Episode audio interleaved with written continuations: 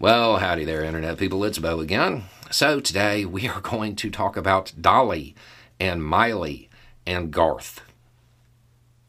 Yeah. Dolly Parton, Miley Cyrus, and Garth Brooks. We're going to do this because a school up in Wisconsin had some students that were going to perform a song that was originally a duet between Dolly Parton and Miley Cyrus. And, it's called Rainbowland. The school stopped the performance because it was potentially controversial.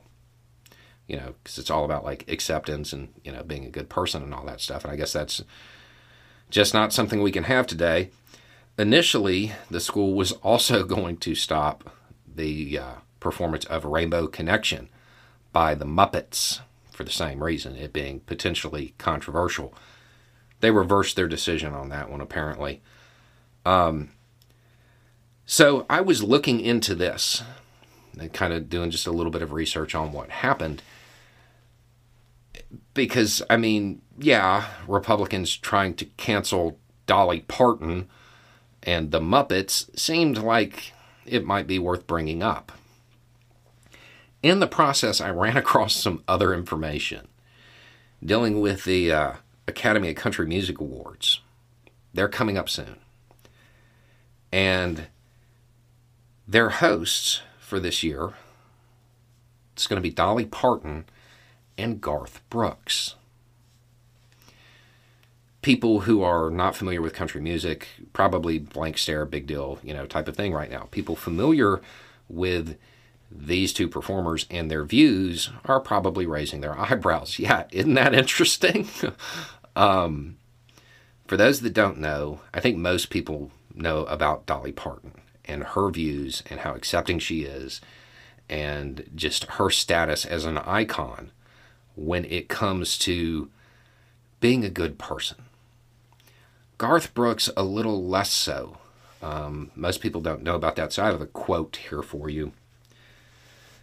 Traditional family values was encouraging children to be the best they can be. If your parents are black and white, if your parents are the same sex, that's still traditional family values to me. That was Garth Brooks in the early 90s.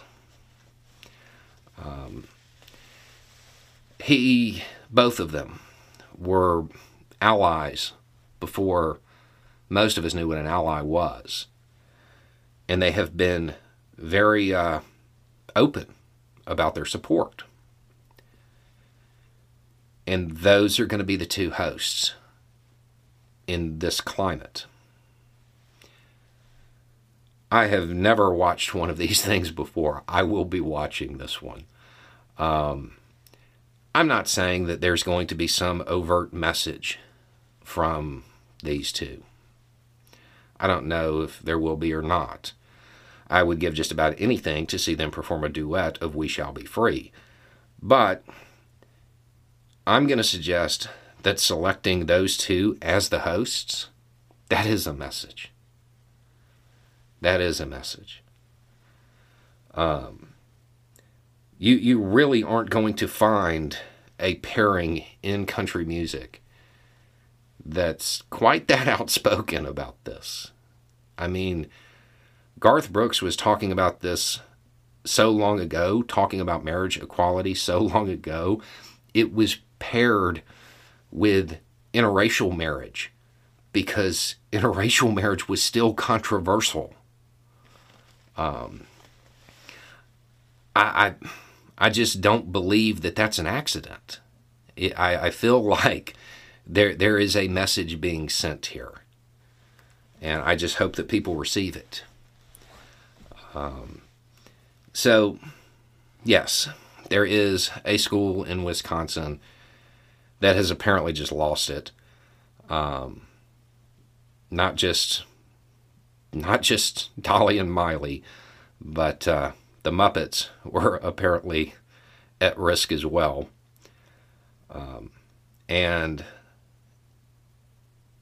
the Academy of Country Music definitely seems like it's setting up to send a message. I don't know that. It could just be a coincidence. But that's a pretty wild coincidence. Anyway, it's just a thought. Y'all have a good day.